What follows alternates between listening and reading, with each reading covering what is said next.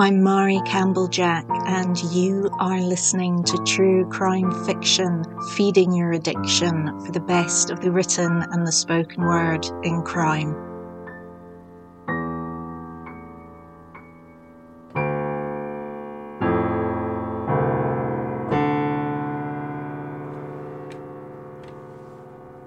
Hey, true crime fiction fans, just very quickly before this week episode starts, I have started a TikTok. I have absolutely no idea what I'm doing on it. Uh, barely anybody follows me, and the only likes I get are pity likes from my 13 year old daughter's friends. So if you're on the app, please come find me so I don't feel quite so lonely. It's at true underscore crime underscore fiction. Now, on with the episode.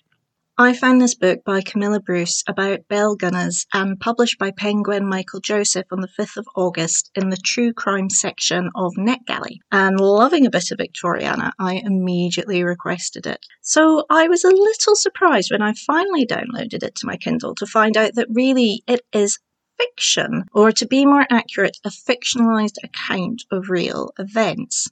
When it comes to real crime and real killers, I have a particular aversion to fictional narratives in the first or third person which prescribe specific thoughts and feelings to killers when we have no real idea what they were feeling and thinking. However, the further back in time we go, the less living family or victims, the more my qualms recede. However, I'm still uncomfortable ascribing this as true crime, as it is neither a forensic examination of the crimes of Belle Gunness or a first person account by those involved with either the crime's victims or witnesses. What is essentially a technical marketing issue should not stop you enjoying what is an intriguing read.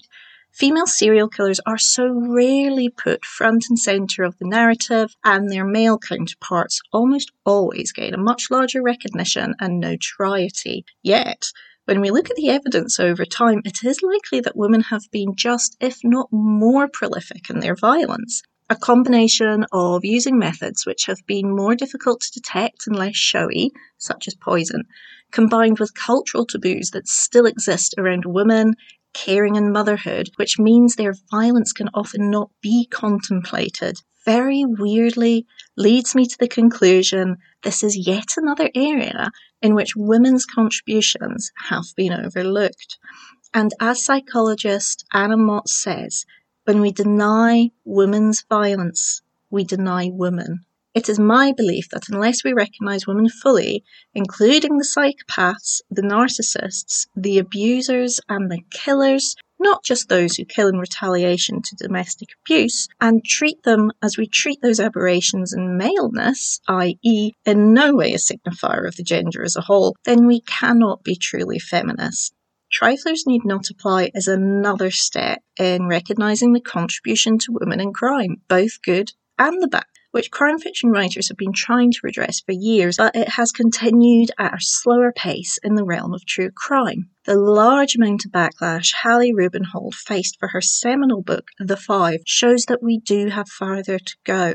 Bruce has managed an admirable balancing in a narrative which could have tipped into being too gory, too grim, and too salacious, but her restraint, as well as her deep curiosity about Gunness, reminds us at the end of the day that a psychopath is a psychopath, no matter what body they were born into.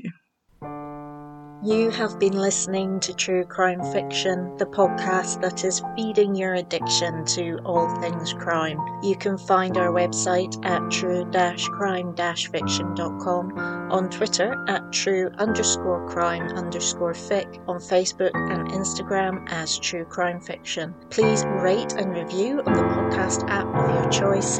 Music is by Kitty Kitty Meow Meow.